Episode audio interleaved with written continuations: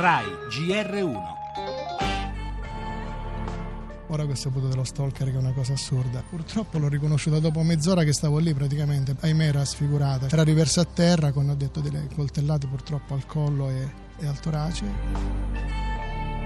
Un fatto straziante, una violenza rivolta a una persona che utilizzava il proprio lavoro, la propria vita anche per salvare le vite di altre persone. Questa era una persona stupenda, una persona che ha sempre aiutato tutti i pazienti, anche di notte. I malati oncologici, Esther c'è sempre stata. La violenza nei confronti di una donna non è un fatto privato. Eh, esiste il provvedimento di ammonimento per violenza domestica che consente a chiunque sia a conoscenza di segnalare quella situazione. Ognuno di noi deve considerarsi sentinella nella lotta alla violenza di genere. La violenza ha molte facce. Imporre i propri punti di vista, ossessionare con messaggi continui, inviare lettere deliranti, squille e telefonate ogni ora, imporre la propria presenza in ogni momento, crea una prigione invisibile.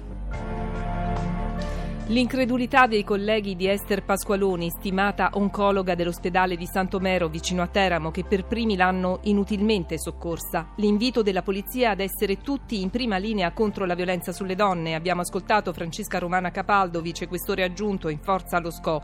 Per uscire dalla prigione invisibile di stalking e violenza alle donne, alle donne viene ribadito anche dopo questo omicidio l'invito a parlare e a rivolgersi alle forze dell'ordine. Ma Esther Pasqualoni l'aveva denunciato due volte quell'uomo che ora è ricercato per averla uccisa e le denunce erano state archiviate. Segno questo che qualcosa nei provvedimenti attuali ancora non funziona.